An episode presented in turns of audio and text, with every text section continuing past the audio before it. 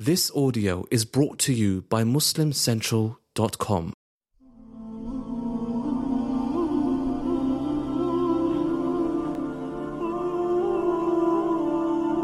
Alhamdulillah wa salatu wa salamu ala Rasulillah. Brothers and sisters, Assalamu alaikum wa rahmatullahi wa barakatuhu. Alhamdulillah, we've begun a new series called Qada and Qadar, which literally means in English predestination, fate and destiny, the belief in fate and destiny in accordance with the Islamic teachings. And we mentioned last week many lessons. For those of you who were here last week, um, Alhamdulillah, you'll understand the continuation today. You'll be more familiar with it. And as for those who've just come and joined us, this is our second class, our second episode on this topic. Uh, I can't go through the whole lesson last week. I'll try to summarize in a couple of minutes what we covered last week. But whoever would like to understand it further, get the introduction right, you can go back to the recordings that are on the Preston Mosque website or their Facebook page. It's recorded there, inshallah. The date is there, the caption is there. You'll know, inshallah the introduction to Al Qada wal Qadr last week. And today, inshallah, we'll continue. But just very quickly, what we talked about last week, we answered a few of the questions that confuse a lot of people about Islamic belief in predestiny and fate. I began by talking about how we know that Allah subhanahu wa ta'ala, God, exists. And then if He exists, then He must have created everything. And if He created everything, He is the beginning of everything. He cannot be created. And He is the beginning and the end. If He created everything from non existence to existence, then he must have full control over what he has created. He is the one who manages it, he is the one who predestines it, he is the one who is in control of it. Then we spoke about the arguments for it. Then we answered the question about how Allah subhanahu wa ta'ala has predestined everything. And we mentioned four characteristics of an Islamic belief in predestiny and fate. We said that when God created, or before He created everything, before He created everything, He knew every single thing. When, what will exist, where will it go, how it will be. His knowledge can, has no bounds. Allah's knowledge has no bounds, and it is infinite. We mentioned a few verses of the Quran about Allah's knowledge, and there are many of them in the Quran. One of the verses we mentioned is the vastness of Allah's knowledge, so much so that He knows the hidden and the manifest. He knows what's inside your hearts and what's outside. He knows about the crawling ant on a, on a black rock in the middle of the dark night in the middle of a desert. He knows each leaf, where it falls and when it will fall and how it will fall and why it will fall. Nothing, nothing is beyond His knowledge. And then we talked about that Allah knows the past, present, and future. And for us as human beings, we are limited in our knowledge. We cannot get full closure over what happens in our life. Or sometimes we, things we have control over, some things we don't have control over. How do we approach it? So, number one, Allah knows everything. And He knew everything. And He created the pen. We don't know what the, it's not like the pen that we use. He created the pen, a writing thing, a recording thing. It's, it's, it's, its features and its description is known to Allah. And he said it, said to it, write. And the pen said, What should I write, my Lord? And he said, Write everything that will be till the end of time. And this happened before the creation of this universe by 50,000 years. Before the creation of everything, even paradise and hellfire, by 50,000 years, Allah knew way before that and infinitely. He wrote it 50,000 years before the creation. Third thing, Allah subhanahu wa ta'ala then willed for everything to be. So after He knew what will be, He wrote what will be, and then He willed what will be. The difference is that when you when Allah wills something, it means He allows it, He permits it, He lets it be, He gives permission. Nothing can happen without His permission. And fourthly, after He willed it, Allah subhanahu wa ta'ala created it. Everything that you see unfolding before your eyes, or you cannot see it, everything that unfolds in this universe, whether it was billions and billions of, ye- of years ago, billions and billions of light years ago, and to the billions of years in the future, Allah creates it to unfold and happen as time goes on. We said that Allah is the creator of time, therefore, He is not bound by time, He is not bound by space. Therefore, to Allah, there is no past, future, and present. So Allah knows it all. But to us, we know because of the motion of time. We also said that Allah subhanahu wa ta'ala, He gave us some will in certain things, and He did not give us will in other things. We have free will in certain things. Everything else, we have no free will in it. What are the things that we have free will in? They are all the things which Allah subhanahu wa ta'ala created us to do. And because of that, He sent to us a Quran and revelations and prophets to tell us commands and prohibitions. He showed us the guidance. He told us about cause and effect. He said that you have control over your actions and you are responsible for the consequences of your deliberate actions. So anything God told us to do or not to do, we have control over that. Now, we answered the question if Allah subhanahu wa ta'ala had willed everything, how is it that I have control? Since it is only in God's control, He's the one who wills it, He wrote it.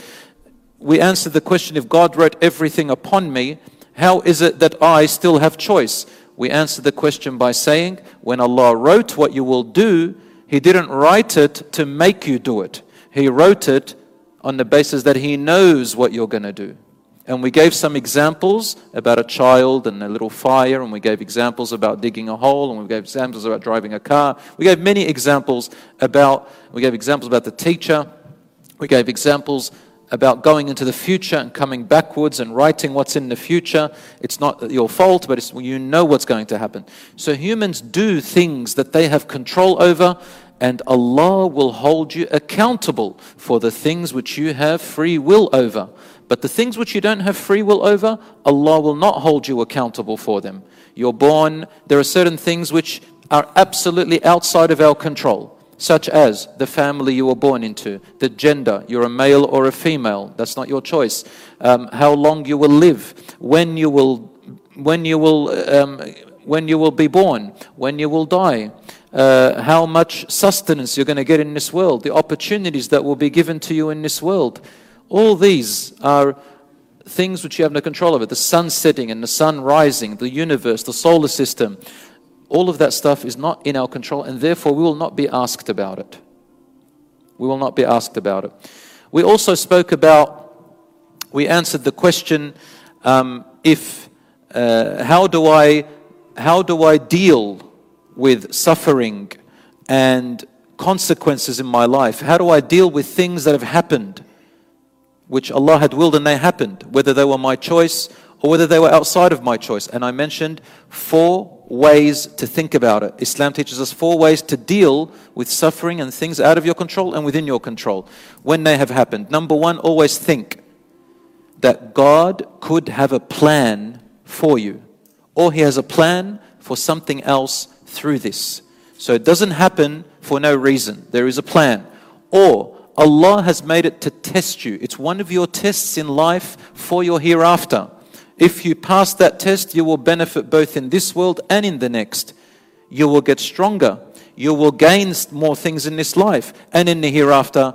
Also, you have earned it. Number three, it could be that Allah subhanahu wa ta'ala is going to bring good out of this suffering or out of this thing. Maybe this has to happen in order for something better to come out in the future. Who knows?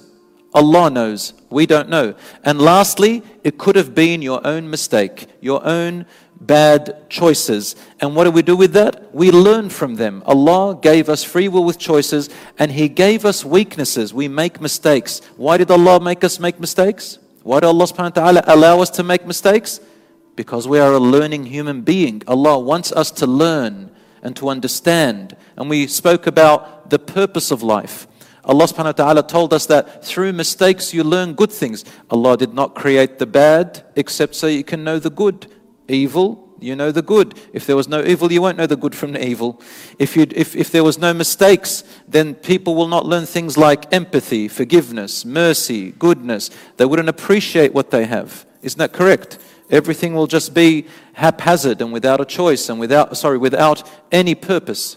And we spoke that Allah subhanahu wa ta'ala made us successors in this life. And He told the angels and took pride in front of them, of this human being, you and me, that we are successors. We are entrusted with this world. Allah wants us to learn about His creation, about Him, about ourselves, about this world that surrounds us, about our relationship with Him. He created us, and we are able to make through our choices great choices to rise in our piety and our righteousness, even above the angels. Or we can make bad choices deliberately and make ourselves sink way below even the animals and lesser than the animals, and some animals are even better than humans. So, my brothers and sisters, we have complete control over our choices of whether we want to obey or disobey, do good or do evil, lie or be honest, and all that stuff.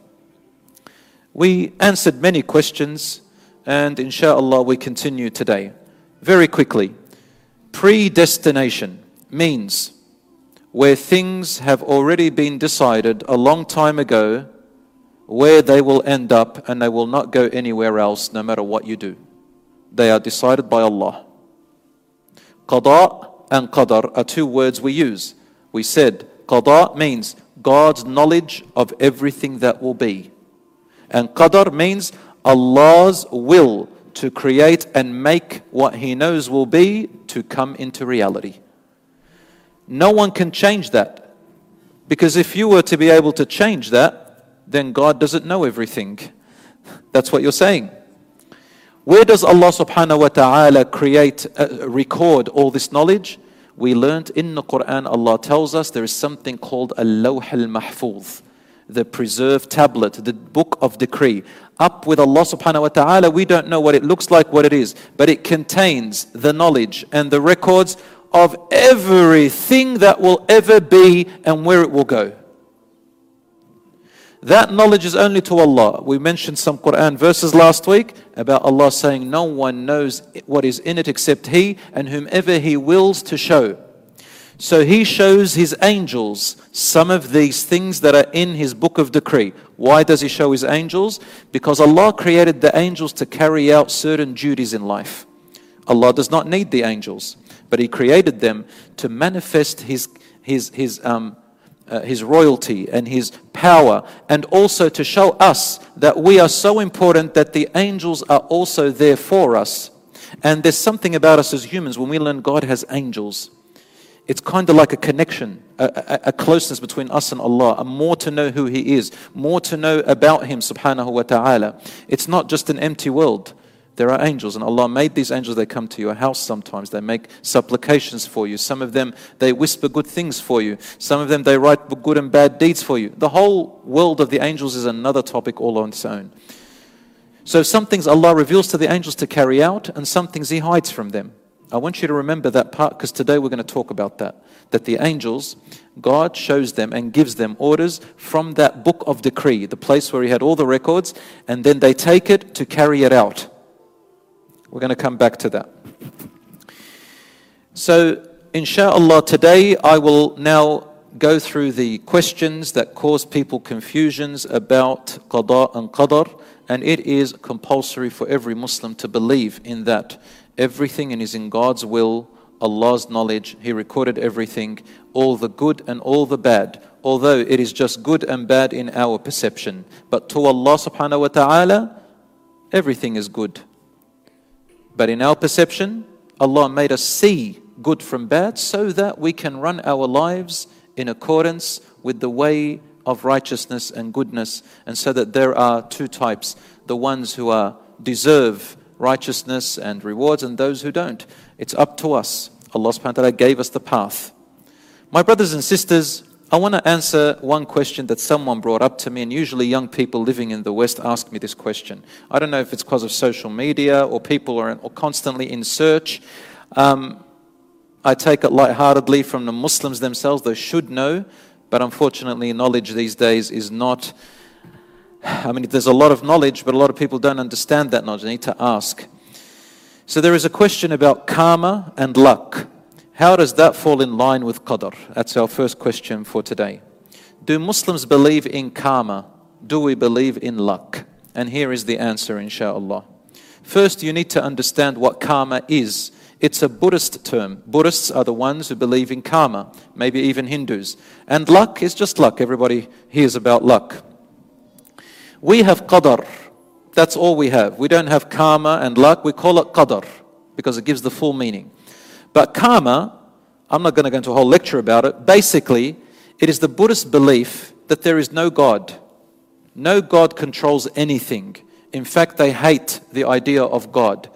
They don't like the idea that God commands you and tells you what to do. Instead, you humans are the ones who make yourself. And you are in complete control of yourself and your actions. There is no one who has predestined anything for you. You were just here, don't know how. You've got control, don't know how you had control. And there are laws in this world. Don't know where these laws came from, but they're here. And they have five laws. They call it the laws of karma. And um, they call it, uh, let me just uh, quickly remember the name. Okay, where did I write it?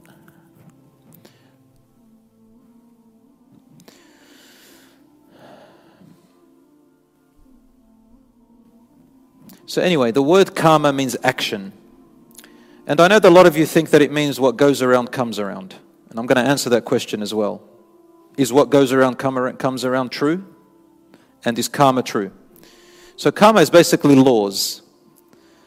And we'll just call them laws. I forgot the name that they use. They say there are five laws in this universe the law that governs the solar system, the galaxies, gravity, things like that the laws that govern action and consequences. You do this, this will happen, cause and effect. The laws that govern that. There are the laws that govern our genetics and our biology and how the process of growth happens, biology, uh, perception, instinct. How do birds know where to go in their migration? How does a salmon know where to go? The fish. How do human beings grow to love their parents? Is called perception and instinct. They say these are the laws there. They have the laws of um, uh, what they call um, the law of the many laws, but one of them is, which is very interesting, is called Dharma Niyama, which is the law of mysterious, non egotistic processes, mysterious stuff. So they give you all these laws, and they have one law, which is they go, it's mysterious. Nobody can explain it. And then they tell you, but you are in control and you can rise and reincarnate until you become, you become the enlightened one, like Buddha. Buddha means the enlightened one. So basically, you're kind of like semi gods yourselves. But Buddhists fail to answer the question where did these laws come from? How, how is it that these laws govern all these things? Who put these laws into motion the way they are? Who put our genetics and biologies to run the way it does? Who put actions and consequences? Who put cause and effect? Who put these physical laws? And who put these emotions and these uh, from which we derive our ethics, right and wrong? Who put these laws into place? Where did they come from? What about those mysterious things that happen? An earthquake, why? We don't know. You were there at the wrong time. They say it's bad luck. That's the best they come up with, other people. Or they say it's karma. All right. See, in Islam, in Qadr, all of these are fine. Yes, there are laws that govern all these. But who is the one who set these laws in motion and precisely measured them to do the things they do like that? Someone is behind it. Not you and me. We didn't just pop out here and they're there. God, Allah, the creator of everything, put these laws into motion. Even in science, the scientists who believe in evolution, evolution is a process. If all of it is true, again, there's no problem for Muslims. if it is true, and there is evolution, that's how the world processes and grows, who is the one that put the process of evolution into motion? God, Allah. And there is nothing random. We don't believe in randomness. We believe that Allah put everything into motion. But you see, the problem with people is this they compare God to creation. We always think about God that He thinks like us. Allah is outside of all time, space, and creation. How can you even conceive this Creator God? I remember once at La Trobe University, back in my days when I was about 20, 21, I see a group of uh, Christian brothers and sisters. We say brothers and sisters in humanity, by the way, so we can be brothers and sisters in humanity. And they're talking about the Bible and uh, their version of the Bible. They had something called Born Again. So, and uh, they adapted and sort of brought a new kind of way of thinking. Cutting the story short, I ended up in a debate with them for about three hours. Three hour debate. Was my friend's fault. They go, come on, take them on. I said, this is not about a wrestling match, guys. They go, we want to learn. Anyway, I was young myself, younger, and they got me, and I got hyped up, started a debate with them. By the will of Allah, it wasn't me, it's the truth. But when you know the truth, you can say it better. Wallahi, there was about seven of them, just simple questions. I won't go into detail, but there was this guy sitting with them, or standing with them, who was an atheist. And they're trying to convince him that Jesus is the Son of God and that He died on the cross for our sins to be, you know, forgiven and all that. And this guy wasn't buying any of it. Back and forth, back and forth, and I'm watching. Then I came in, this is how it started, and I started with the atheist. I said, Brother, what's your name? He said, I forgot his name, Michael or something.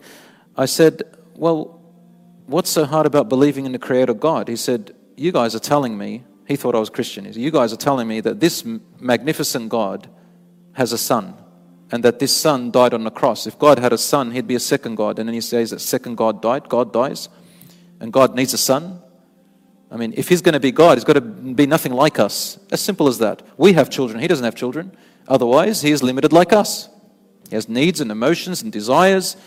You know, and I said, all right. So I gave him some analogy.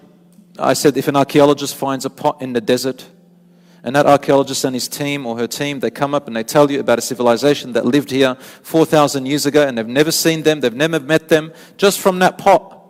They can tell you what language they spoke, how they dressed, their social systems, their um, beliefs, everything.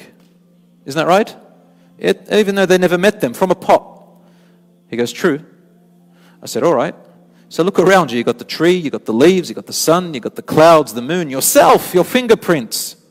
Doesn't isn't this the pot of an archaeologist to show you who made it and who put it here? Surely it tells you something with your intelligence. And you know, he said, I can I can that makes sense to me. But I can't understand this magnificent God who's like this still has a son. So I whispered to him, I go, I'm Muslim. We say there is only one God worthy of worship. He has no son, no father, no partner, no wife, nothing in existence, nothing like him. And then he, wallahi, he got so happy. He said, That makes a lot of sense to me. He was giving out some pamphlets. He took them and started giving them out himself. So we turned around to these Christians and they said to me, How did you convince him? I said, Well, I just spoke the truth. I said, So you guys are telling me as a son, and I mean, that's your belief, but is it right or is it wrong? So we're having an intellectual discussion. But my brothers and sisters, alhamdulillah, by the end of it, the truth, I don't want to brag about it, but alhamdulillah, it was really good that day. And, you know, 300 people, about, about 300 people were listening. Some of them converted. Some of the Muslims came up. I never knew they were Muslims. They didn't even look like Muslims. That's all very sad, you know. Like, when I say don't look like Muslims, they looked like anything but Muslim. Um, not that there is a particular Muslim look, but, you know, there is a look that tells you you know, that, that's, that's really far from what Islam says. And they're like hyped up. Alhamdulillah, I hope inshallah it was a way to learn about their deen. So, brothers and sisters, we have, Alhamdulillah, the belief of Allah in the most balanced and logical way that fits with our instinct and our minds and our hearts. Okay, what about luck? we can say good luck. We can say bad luck. We say, you know, lucky. But that's just a figure of speech. Because Allah says in the Quran, وَلَا يُلَقَّاهَا إِلَّا ذُو حَظٍ عَظِيمٍ No one receives the goodness of paradise except he who is fortuned. And also in Arabic you can translate it as luck. But it depends what you mean. If luck is in itself an entity, it just does what it does, like it's a, a God or something, then no. This is disbelief in God. But if you say luck is just something that we cannot understand, it just happened. You know how they say in common words, it is what it is. Why? It is what it is. It happens. Such is life. That's how we kind of say it, right? Because we don't know more than that. But all that is controlled by Allah. We just call it luck because we don't know what it is. But as a Muslim, if you say luck, always say it. It's better not to say it, but if you want to say it, say fortune or misfortune. But if you want to say luck, say it in the meaning of that Allah is in control of something that I cannot comprehend and understand. But I'm going to accept it and move forward because Allah only does good and wise things. Next question Do we believe in what goes around comes around? You know, that if you do something, sooner or later, it's going to do a ripple effect, it's going to come back at you, or it's going to come back. All right, we see this on YouTube. Somebody does this, uh, I don't want to say the name, they say karma's a, a this or that, right? Karma came back. Again, karma in itself is not a God. It has no intelligence, no ability, nothing. It's just a process of laws. You do this, that will happen. You put your hand in the fire, it'll get burnt. Okay? If you mean like that karma, then okay, fine. But what goes around comes around. In Islam, part of it is true and part of it is not. Yes, it's not fixed and unchangeable though.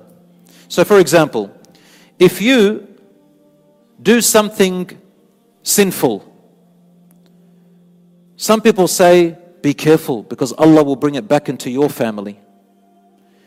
If you do that, if you abuse that girl, then karma will bring back for someone to abuse your sister. Do we believe in that? No, we don't. Because when you say that, it's as if you're saying God is unjust and unfair. He punishes your sister because you went and did something wrong to another girl. You are the criminal. And she is the victim. Allah will not get an innocent person to make him the victim. There's nothing like that.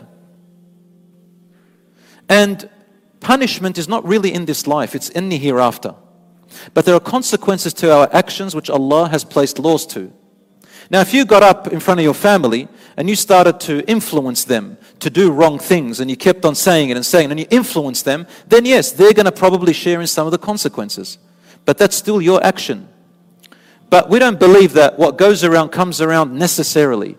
Some things Allah stops them and they don't come back around such as if you repented to Allah, such as if you changed your way. It doesn't mean that necessarily God's going to get you one day. it, it doesn't happen. Allah is merciful. We all make mistakes.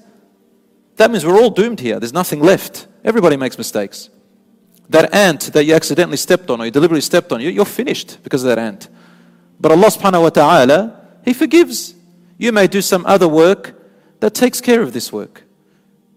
And Allah subhanahu wa ta'ala is watching all things. And inshallah, we're going to talk about some things that look like they're changing qadar, they're changing predestiny. So we're going to talk about that. Another question of confusion that comes to mind is if Allah knows what we were going to do, why did He create us? I get this question all the time.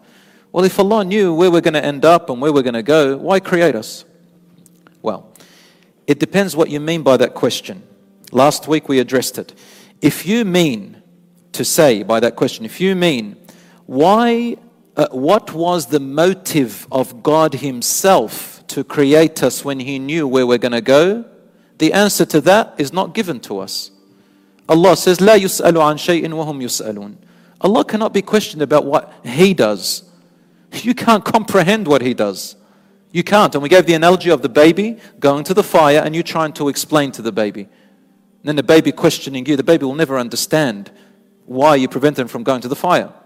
Same with Allah. There is a wisdom. But if you mean by that question Why did Allah create us on earth here and not just create us dead and in the hereafter and put us in paradise and hellfire and not make us go through this whole world since He knows?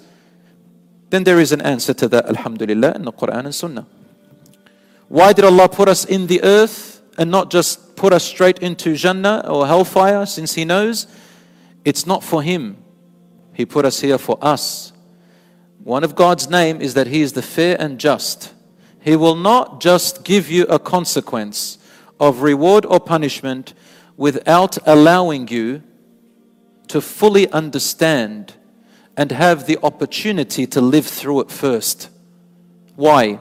Because on the day of judgment, when the records are given out and your destiny is called out to you, based on what you've done in the past, you will not be able to say, Oh Allah, but I didn't do anything. And Allah will allow you to talk. And there is a hadith of the Prophet ﷺ, I just forgot where the source of it was, authentic, where he says, Nobody will enter hellfire until they are convinced they deserve it. Allah will not put you until a messenger comes to you and you know. So it's a two way thing. But if He doesn't create you in this world and you end up there, you're going to say, But why Allah? I didn't do anything. I'll give you an example. I'm a teacher, and sometimes when we give exams, I give them this. Okay, so uh, not sometimes, we give exams.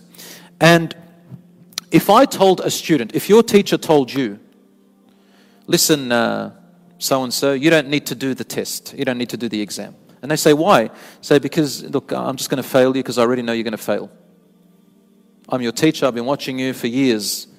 You're going to fail. What are you going to say? What's your natural response as a student? Huh? Oh, I didn't get a chance. Come on, sir. So, if he's a fair and kind teacher, he'll say, okay, sit the exam.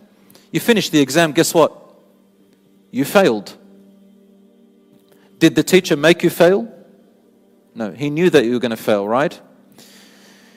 So, but now the difference is when he tells you or she tells you you failed, what can you say? Fair enough. I understand. Now you know your teacher is fair and good and knowledgeable. Same with Allah subhanahu wa ta'ala. Allah will not let you pass through everything until He gives you the opportunity because as humans, we need, it is fair for us to see. Even in court, in, in law, before they sentence you to anything, they read out. They read out what the accusation is, what you're convicted of. They make it very clear do you understand? So it's fair for you to understand what's going on. Understand now? So we go through it. My brothers and sisters, next question of confusion comes up now.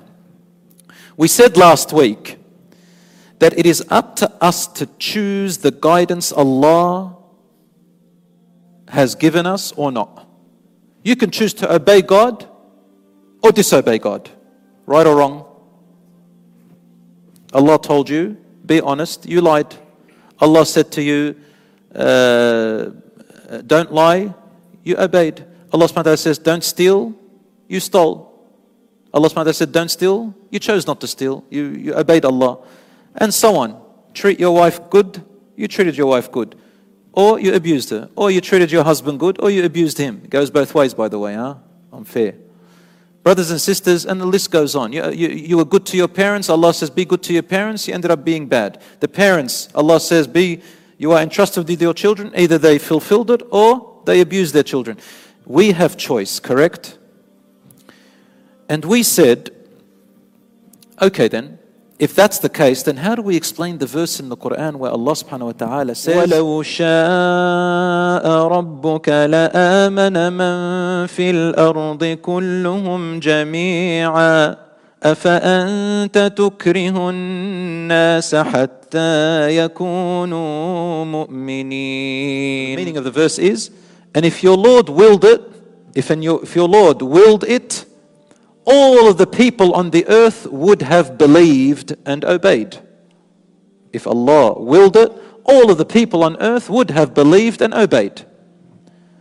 O you, Muhammad, are you, are you responsible to force people to be believers? You are not a forcer. If Allah willed, He would have made them all believers. What's the meaning of this verse? It's quite clear, but some people still confuse it. It means if Allah wanted to, He would have made everyone believers by force without their choice. But did Allah will that? No, He didn't. Out of His mercy and justice, He did not will that. He willed the opposite. He willed that everyone can make their own choice if they want to believe or not. And that's why He said, O Muhammad, you haven't been sent a forcer upon them. You don't oblige them. It's up to them. Do you understand that part? So Allah could have forced you into it. And then we would say, well, then there's no purpose in living. God just made us to live out whatever He wrote for us, and that's it. We got no choice. We're just robots. But no, that's not the case. You have a choice. If Allah willed it, He would have not given you choice. But the opposite is true. Is that question answered? Is that clear? If that is clear, I'm going to bring up another verse of the Quran that can cause confusion to this. Allah says, يَهْدِي مَن يَشَاءُ وَيُضِلُّ مَن يَشَاءُ It is He who wills for who is going to be guided, and it is He who wills who is going to be misguided. We just said before, if Allah willed it, it would have made everybody believers. Now the verse seems like it's contradicting. It says, if Allah wills, he would have guided you. Uh, sorry, Allah says, He guides whoever He wills, and He misguides whoever He wills.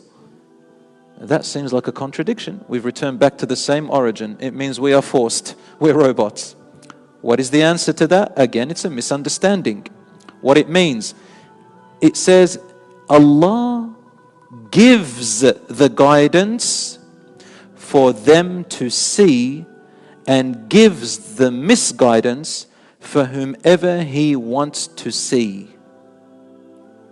Then the choice afterwards is theirs. You either take the guidance Allah showed you clearly, or you take the misguidance that Allah showed you clearly. He willed to show you guidance, and He willed to show you misguidance. And he showed to some people more guidance than others, and he showed to some people misguidance more than others as he sees fit. The choice afterwards is yours, but you cannot outsmart Allah, nor can you outdo Him in wisdom and fairness. So He is fair and wise in the way. And Allah subhanahu wa ta'ala has given everybody the guidance and misguidance, really. And when He gives you guidance, it means He willed for you to have the guidance or He willed for you to see the misguidance. All depending on how He sees you. Who is fit to see this much? Who is fit to see that much? Do you understand? Now we have another problem. Allah says, Whomever Allah guides, no one can misguide, and whoever Allah misguides, no one can guide. What is the answer to that question? It means, whomever Allah shows the guidance to, which is everybody, and whomever Allah shows the misguidance to, which is everybody, if you choose to take that guidance and you keep going down that line, no one can mislead you after that because you are going down the guidance of God. If you continue that way, nothing can misguide you. If you take the misguidance, which Allah said don't go, and you keep going down that path, and you keep going and going and going, well, if that's your choice, then nothing's going to guide you. Understood? It's similar to the hadith of the Prophet ﷺ where he said, Whoever has no shame, do whatever you want. Meaning nothing can convince you otherwise. You have no shame. There's no shame. It's like a person who says, So what if we walk around nude? What's the big deal? You have no shame. So what if I steal? I'm just taking property, everybody else steals. You have no shame. So what if everybody sleeps with everyone and you get abortions and we you have no shame. You have no dignity. You you are not a human. You your humanity is empty. You're not dignified. These are just words. And Allah subhanahu wa ta'ala says, okay, if you keep going down that line, what's going to guide you? Again, it's your choice, my brothers and sisters, your choice. Finally, there are those whom Allah seals their hearts and blinds their spiritual vision. If he knows they have been given every chance, but they choose one thing they choose arrogance over sincerity. Who has the choice of being arrogant or sincere, you or Allah? You. So you have your actions and you have your heart. Some people, I'll give you an example. We're giving a class right now, Alhamdulillah, about Qada and Qadr. Some people, you, you have chosen to come here today. You chose to come here today. You have entered this class. All good. But there's something inside your heart, I don't know. Only Allah knows. If you entered from that door to sit here with an arrogant heart, so if you've come in here, let's say someone came in here just to hear what I say in order to respond, in order to put doubts, in order to take it away and confuse people with it, that's an arrogant person. Allah is not going to show him the guidance. Because he or she has chosen not to accept the guidance, Allah will not force the guidance on that person. But if you entered this room with an open heart and you're sincere and you want to give yourself a chance to learn, Allah will open the guidance for you to see because you've made the choice to want it. You made the choice to want it.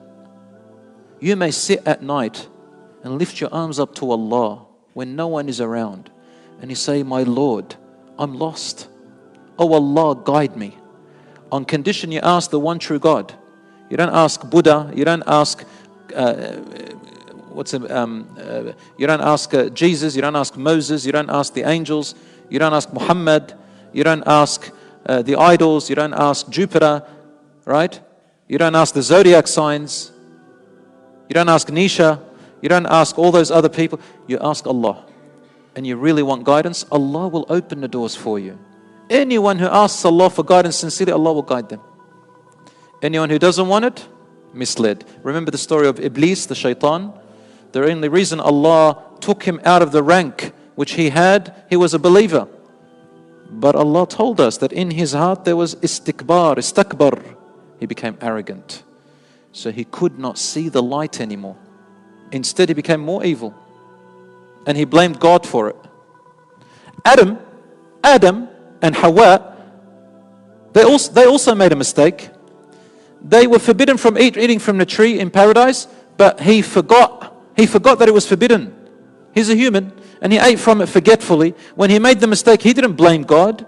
He said, Oh Allah, forgive us. We have made a mistake. Allah wasn't angry with them. But look at the difference. Iblis, arrogance, could not see the light, even though he was with the rank of the angels forever. Adam salam was only in paradise for about a few years, decades. He was just being born, just being created. Yet his heart was not arrogant. And so he saw the other side. And now we come to the question okay, does this answer the question of the hadith where Allah says, the hearts of all of the children of Adam, all our hearts are between two fingers of my Lord. He flip flops them in any direction He wills. Now, when we say the two fingers, this is, we're not describing Allah as having two fingers like a human. The Prophet ﷺ said this, but what it means is that Allah is, the Prophet is saying that Allah has control over our hearts. He can make them go in the right direction or in the wrong direction. What is the answer to that? we say, when you want the guidance, Allah leans your heart towards the guidance. When you want the misguidance, Allah leans your heart towards the misguidance. Have you ever been in a situation where in the beginning you didn't want to do bad things? You did then you your friends influenced you, then you thought, I'll do one. You did that one, you thought, oh, I didn't get a lightning strike. God didn't give me a lightning bolt. Uh, bolt.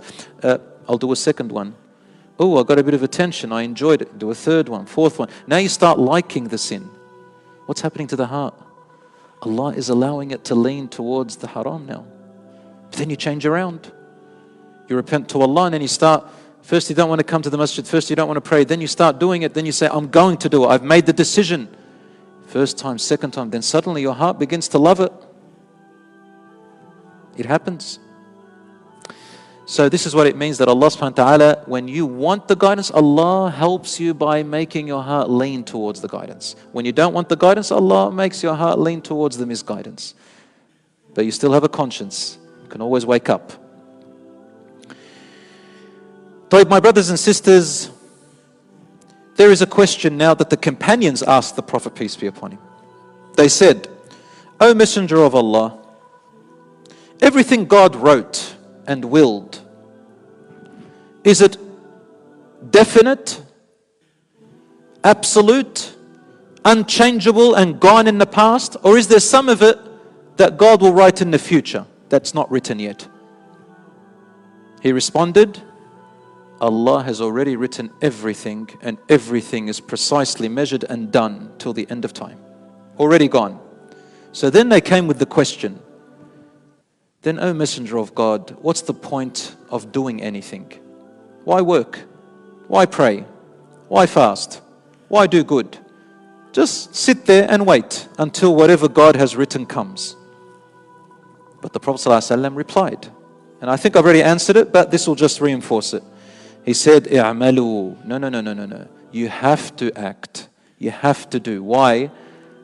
فكل, he said, uh, اعملوا فكل ميسر لما خلق له اما أهل السعاده في فييسرون لعمل أهل السعاده واما أهل الشقاوه فييسرون لعمل أهل الشقاوه he said act and do it's not like that for if allah I'll, I'll just give you the interpretation for if allah knows already that you are going to choose and work towards paradise in your life, He will ease the pathway to it. He will create the means for you because you've already made the decision. And if He knows that you are going to work and choose the pathway of hellfire, He will also ease the pathway for you. It is up to you. So Allah wrote what He knows you will choose. And then He created the means for you to go. Completely your choice. That's why some people they say, "Wow, why is it that all these people they're doing all this bad, this bad, this bad, and their businesses are going so well? Bad, bad, bad, and it looks like their marriage is going so well. Bad, bad, bad, and their education is so well, or their wealth is so well, and I don't know what, and they're driving a great car. No, ya akhi, no. We don't measure it like that. How do you know? Maybe this person has made the decision to the pathway of hellfire, so Allah said, I will ease whatever you want. But everything you do is on your way to the fire. And what's going to happen to all that business and wealth? Allah says, Kullu man alayha fan. Everything upon it is going. But just in case on the day of judgment, here's a little bit of kindness to you. Since you chose this pathway, I let you enjoy the worthless life. You got what you wanted. Because I don't oppress anyone. That's what Allah says in the Quran. وَمَا رَبُّكَ بِظَلَّامٍ لِلْعَبِيدِ Allah does not oppress anyone. Do you understand? Same. A person is doing good, good, good, good, and all you see is having misery in life. Meaning, what we see. We think that his marriage is not going well. We think that their car is not nice, their wealth is not nice, their business is not going well. How do you know? That person could be very happy and content inside that you can never ever dream of, no matter how much money you have. But their pathway, even with all these struggles. God knows why they're going through that struggle. There is a reason. Perhaps if He gave him, maybe he'll lose it. Maybe he'll lose the way. God knows. He's on his way, but at the end, he's on the right path. He's, gonna, he's working towards paradise. And that's why the Prophet Muhammad was sitting in his house one time, and his house was very, very humble. Umar radiallahu anhu enters. He sits. The Prophet let him enter. He sits down smiling. Then after about five minutes, he looks around, starts crying. Omar is crying. He said, Ma yubkika ya Omar, what's making you cry, ya Omar? He said, Ya Rasulullah, the kings of Persia are reclining on silk and pearls and gold, and they're eating from the most exquisite meals. The kings of Rome, the kings of Egypt, and you, Ya Rasulullah, the best of creation. Look at your state a bit of barley that hasn't been prepared, a bowl, I don't know what's in it, a little lantern of, you know, to light up your your light, you got no fuel in it Your bed, it's a thin, tiny layer of mattress. It's not even a mattress, it's straw. And your pillow is coarse. I can see the marks of the straw on your body, Ya Rasulullah. And you are like this. the Prophet ﷺ said, Don't say that, Ya Umar. ألا يرضيك أن لهم أن لنا الجنة ولهم أن ألا يرضيك أن لهم الدنيا ولنا الآخرة Is it not enough for you that they all they're going to get is this world and we get the hereafter? Eh, it doesn't matter. And by the way, Prophet ﷺ wasn't poor because he chose to be poor. He was poor because his wealth was always given. He gave it. He didn't say, we don't have to live like that, of course. You can live in luxury if you want, but don't forget and don't let your heart be misguided. Be very careful with that. I'll do two more problems and then we'll end, insha'Allah ta'ala. Answered this one.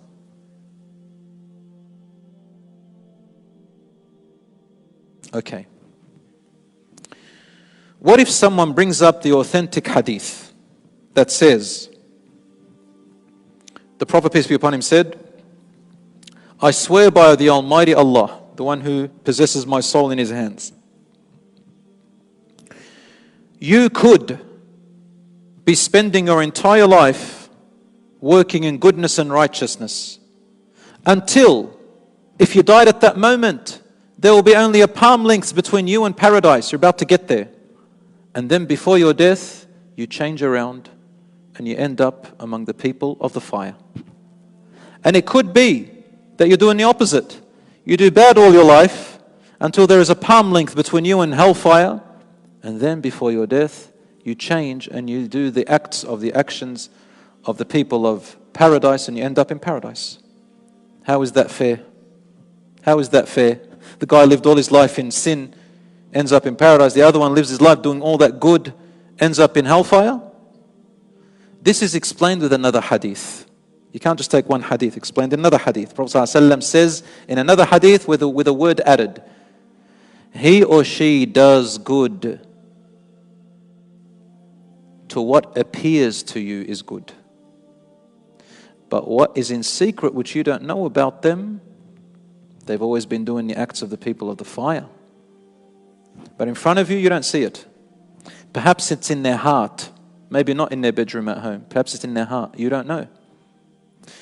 And the person who's doing sins all their life, you don't know their secrets either. Perhaps there is some secret act they're doing that you don't know about, that Allah, because of that, He's forgiving. Perhaps in their heart, they're just confused, they're struggling. They've got a mental illness, they've suffered, they've been abused, they haven't had someone to guide them, they haven't been able to receive knowledge. They want it, but their hearts are good. And then Allah Finally, they see the guidance, they take it and they go for it and they end up people of, of Jannah. But what we see, what we see. You see, they say you don't know a person until you test them. You know a person until you deal with them in money. You don't know a person until you go into a business partnership with them. You don't know a person until you go on a travel with them. Isn't that right? Until you live with them. Isn't that correct? To us, we're all beautiful. But what do we know about each other that Allah knows? That person who is sinning, he could be every night sitting, Ya Rab, crying, When are you going to take away this wall that is between me and you? When is this going to end, Ya Rab? I need your guidance. How do you know? So, my brothers and sisters, Allah is Arham ar Rahimeen. He knows more than us. I think I mentioned this last week. And lastly,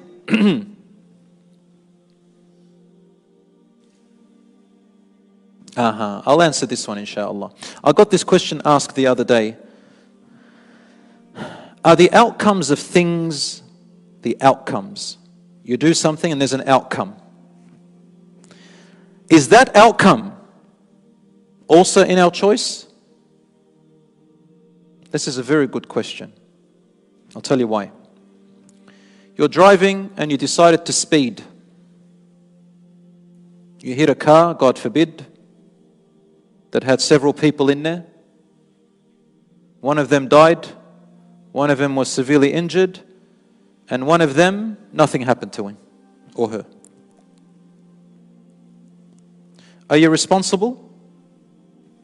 You're responsible. Are you accountable? You're accountable. How much are you accountable? That's another question. In the law, with the judge, that's one thing, and with Allah, it's another. Allah knows maybe you forgot, maybe you didn't mean it, maybe you were not negligent, maybe you were negligent. Depends. Allah is fair. But you are responsible. Our question here is the outcome. If it was your choice, would you choose that outcome? No. But it happened, correct? You are responsible for the action you did. You are very aware of the possible consequence of speeding. Is that correct? If you are holding your phone, you are aware of the possible danger that can happen as a result of looking at your phone. Are you aware or not aware? You are aware. Did you speed or not speed? Were you negligent or not? Okay. The outcome is not in your hands. That is in Allah's hands. You might ask, but it's not my fault they died. It is. It's just that Allah subhanahu wa ta'ala allowed them to die and for you to be responsible for it at that moment. Perhaps Allah subhanahu wa ta'ala made them die for other reasons as well. The point of the matter is you are the cause, and your cause was because of your own choice. And your choice was based on pure knowledge, your choice was based on knowing the dangers. The degree of how much it's your fault is another answer. Allahu A'lam. It's another question. It could be a lot, could be a little bit. But the point is, you hold accountability. But the outcome is always Allah's. Have you seen accidents that look like everybody would have been completely disintegrated, but they come out walking like nothing happened to them? Who chose that outcome? Allah also chose that outcome. But we kind of focus on the bad rather than the good. We focus on the bad. As soon as bad happens, why, why, why? But do you know how many millions of times this bad could have happened, but Allah prevented it? Why don't we count all the good as well? Because that's the nature of humans. and Allah tells us, You know, uh, I know, you do not know. What do we do in that case? Perhaps Allah had a plan. Perhaps it was a test for your hereafter. Perhaps good is going to come out of it. And perhaps you're going to learn from your choice a big lesson. Perhaps, had this not happened, something greater was going to happen. Perhaps, perhaps, perhaps. Subhanallah. The other day, I had to do a marriage up in Sydney. Someone called me, Can you please come and do the marriage? I said, Brother, please, it's going to cost you a lot of money. The aeroplane, the hotel, the fee, the this, the that. Come on. Just get a sheikh from there. I, I want you to do it. I said, Okay, my pleasure. Book me a ticket. Another person had another marriage here in Melbourne. A little few hours before them. I said, All right, I'll do it.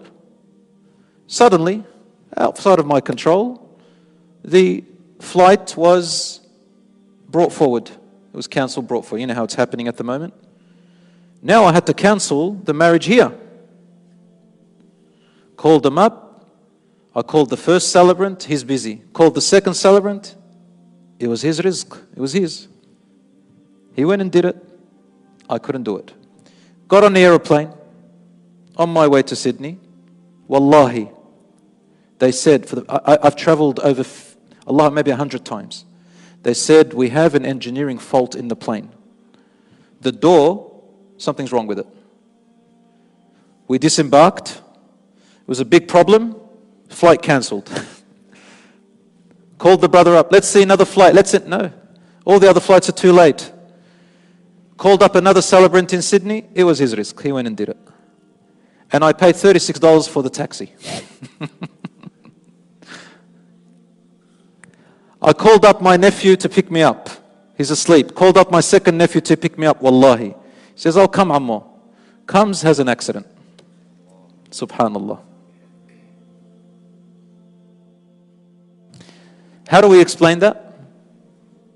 The rizq was not mine. I tried, but it's out of my hands. The accident, my nephew didn't know. Had he known, he wouldn't come that way. Khalas. In these situations, we don't know. It's a mystery. You do what you can, the outcome is Allah's. However, what was my intention? What was my objective? Remember, we talked about that last week? Allah rewards you based on your intention and objective. Right there and then, I changed my intention and I said, Alhamdulillah, I'm happy for paying for the taxi. I made dua for the celebrant who took that one and dua for the celebrant that one. And wallahi, I was genuinely happy for them after that dua. In every sense of it. I felt amazing like I had earned $50,000 from this. Why did I say 50,000? Why couldn't I have said 100,000? $100,000. Brothers and sisters, in these circumstances, a mu'min is patient and gives in, says, Alhamdulillah, ala sarra'i wa dharra, good and bad. There's always something good will come out, inshallah. Allahu A'lam, those 300, 200 passengers on there, what each of their fate was going to be by being cancelled. It's not just me in this life. Allahu A'lam. You understand, my brothers and sisters? The outcome is in Allah's hands. The choice and the objective and the intention is yours. What comes out in the end? You accept and say, Alhamdulillah, good or bad, keep moving forward. And I recited the verse here, and I'll finish it with that in the uh, Salat in Isha. Allah says in Surah Al-Hadid, سابقوا إلى مغفرة من ربكم وجنة Race each other to a forgiveness from your Lord and a paradise.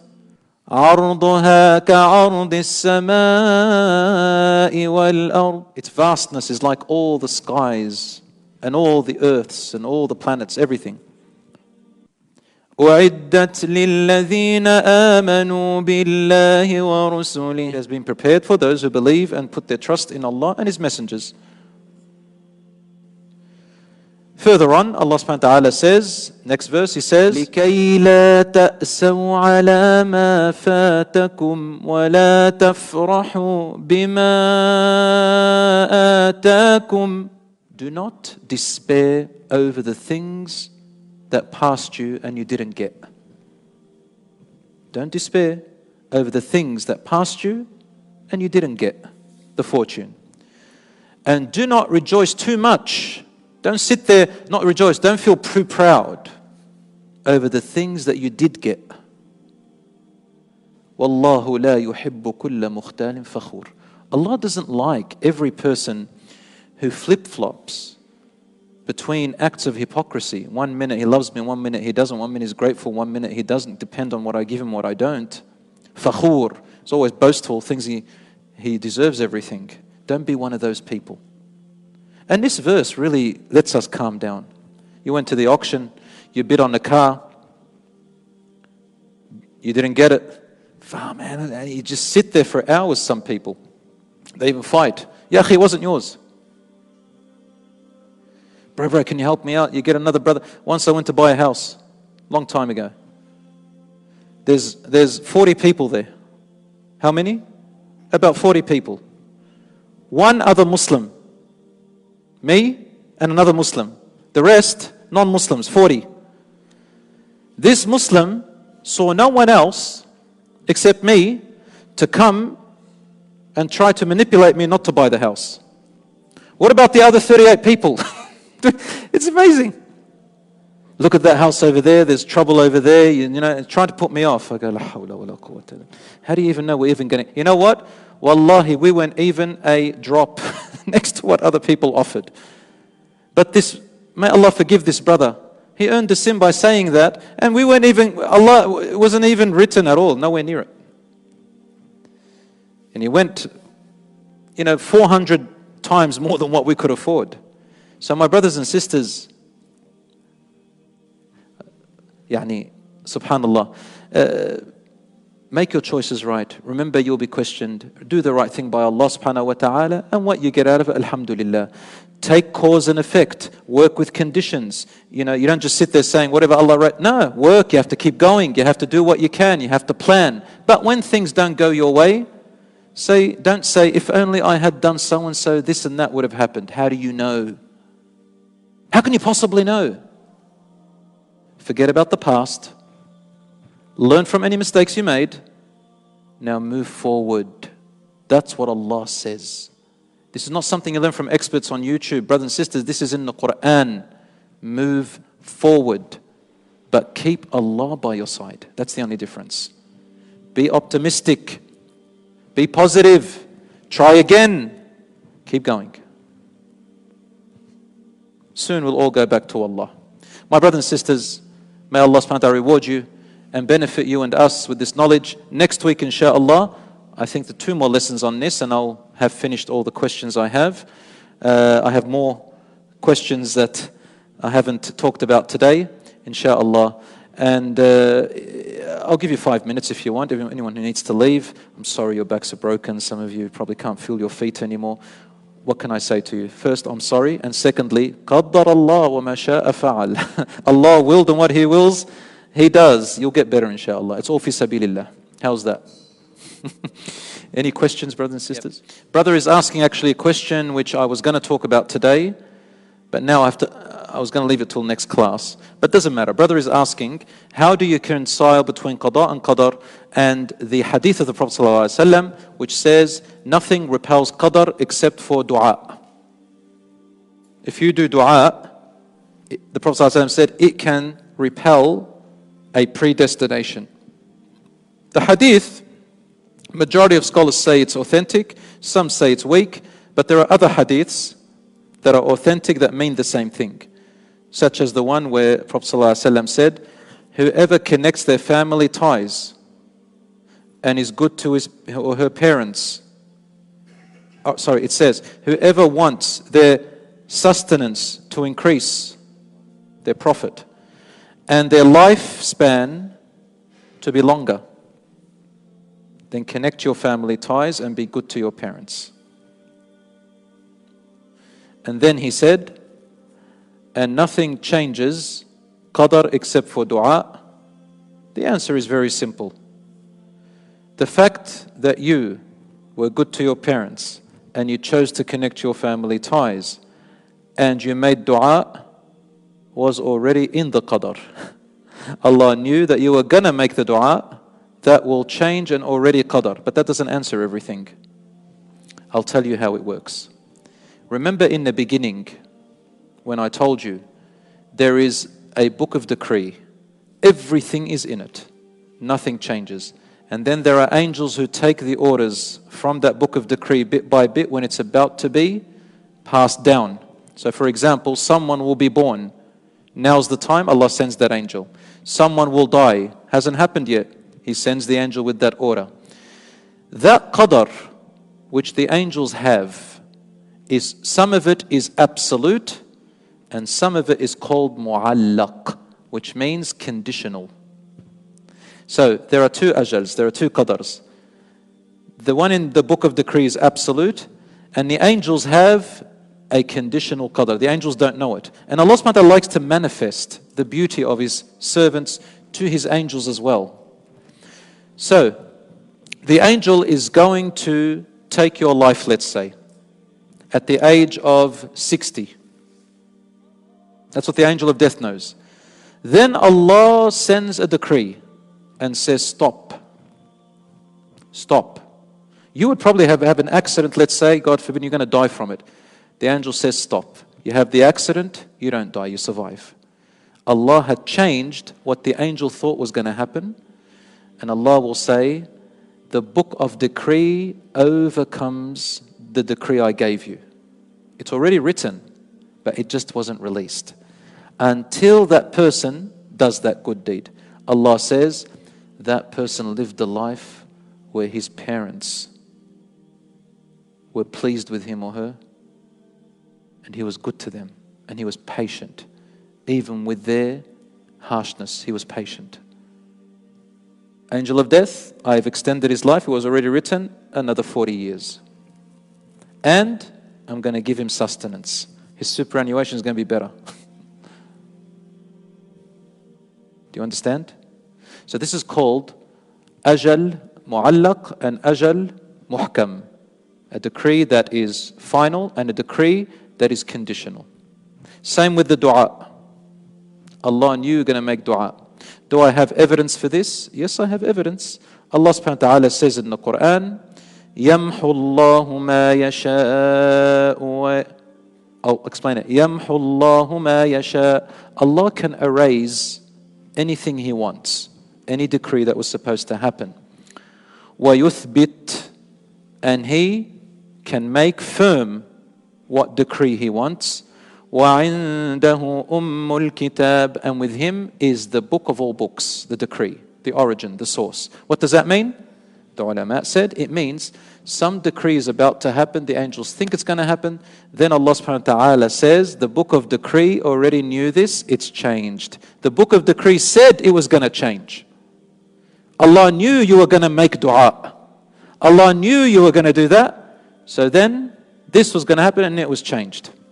Why does Allah do that? Because He wants us to be motivated. He wants us to make dua. It's the opposite of why we say, it's already written, why should I do it? No, so that you can make dua. See, this motivates you. Don't ask me how. It's so complicated and complex beyond our perceivable mind. It's, it's beyond us. But everything's in its place perfectly. And Allah knows. That's it. So when you make dua, for example, in the morning you wake up. And the Prophet ﷺ taught us dua of the morning. Get the book, brothers and sisters. Read the dua of the mornings. It's beautiful. For example, Rasulullah used to say, Oh Allah, I ask you of the goodness of this day, and I seek refuge in you from the badness of this day.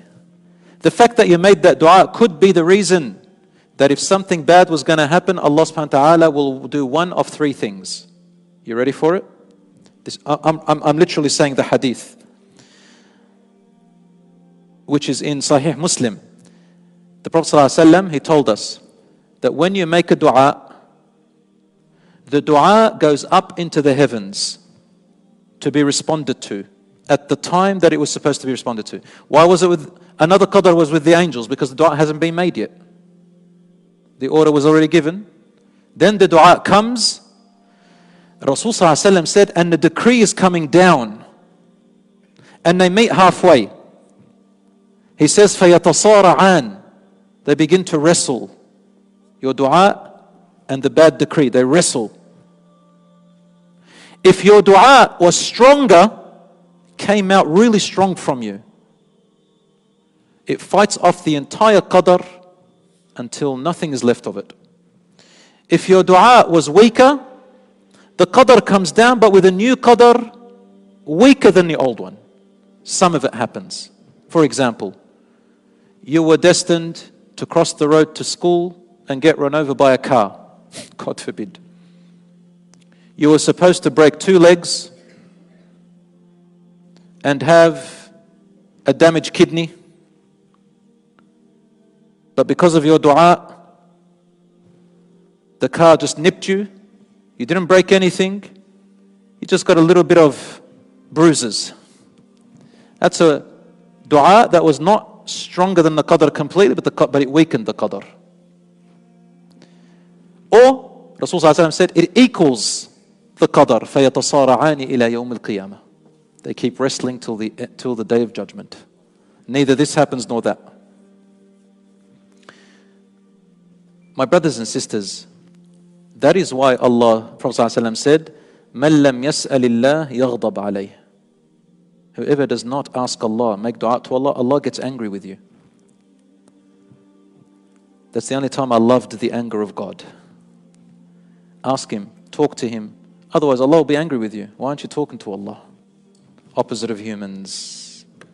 We'll talk about that next week, inshallah, and continue from here. وصلى الله على نبينا محمد وعلى آله وصحبه أجمعين والسلام عليكم ورحمة الله وبركاته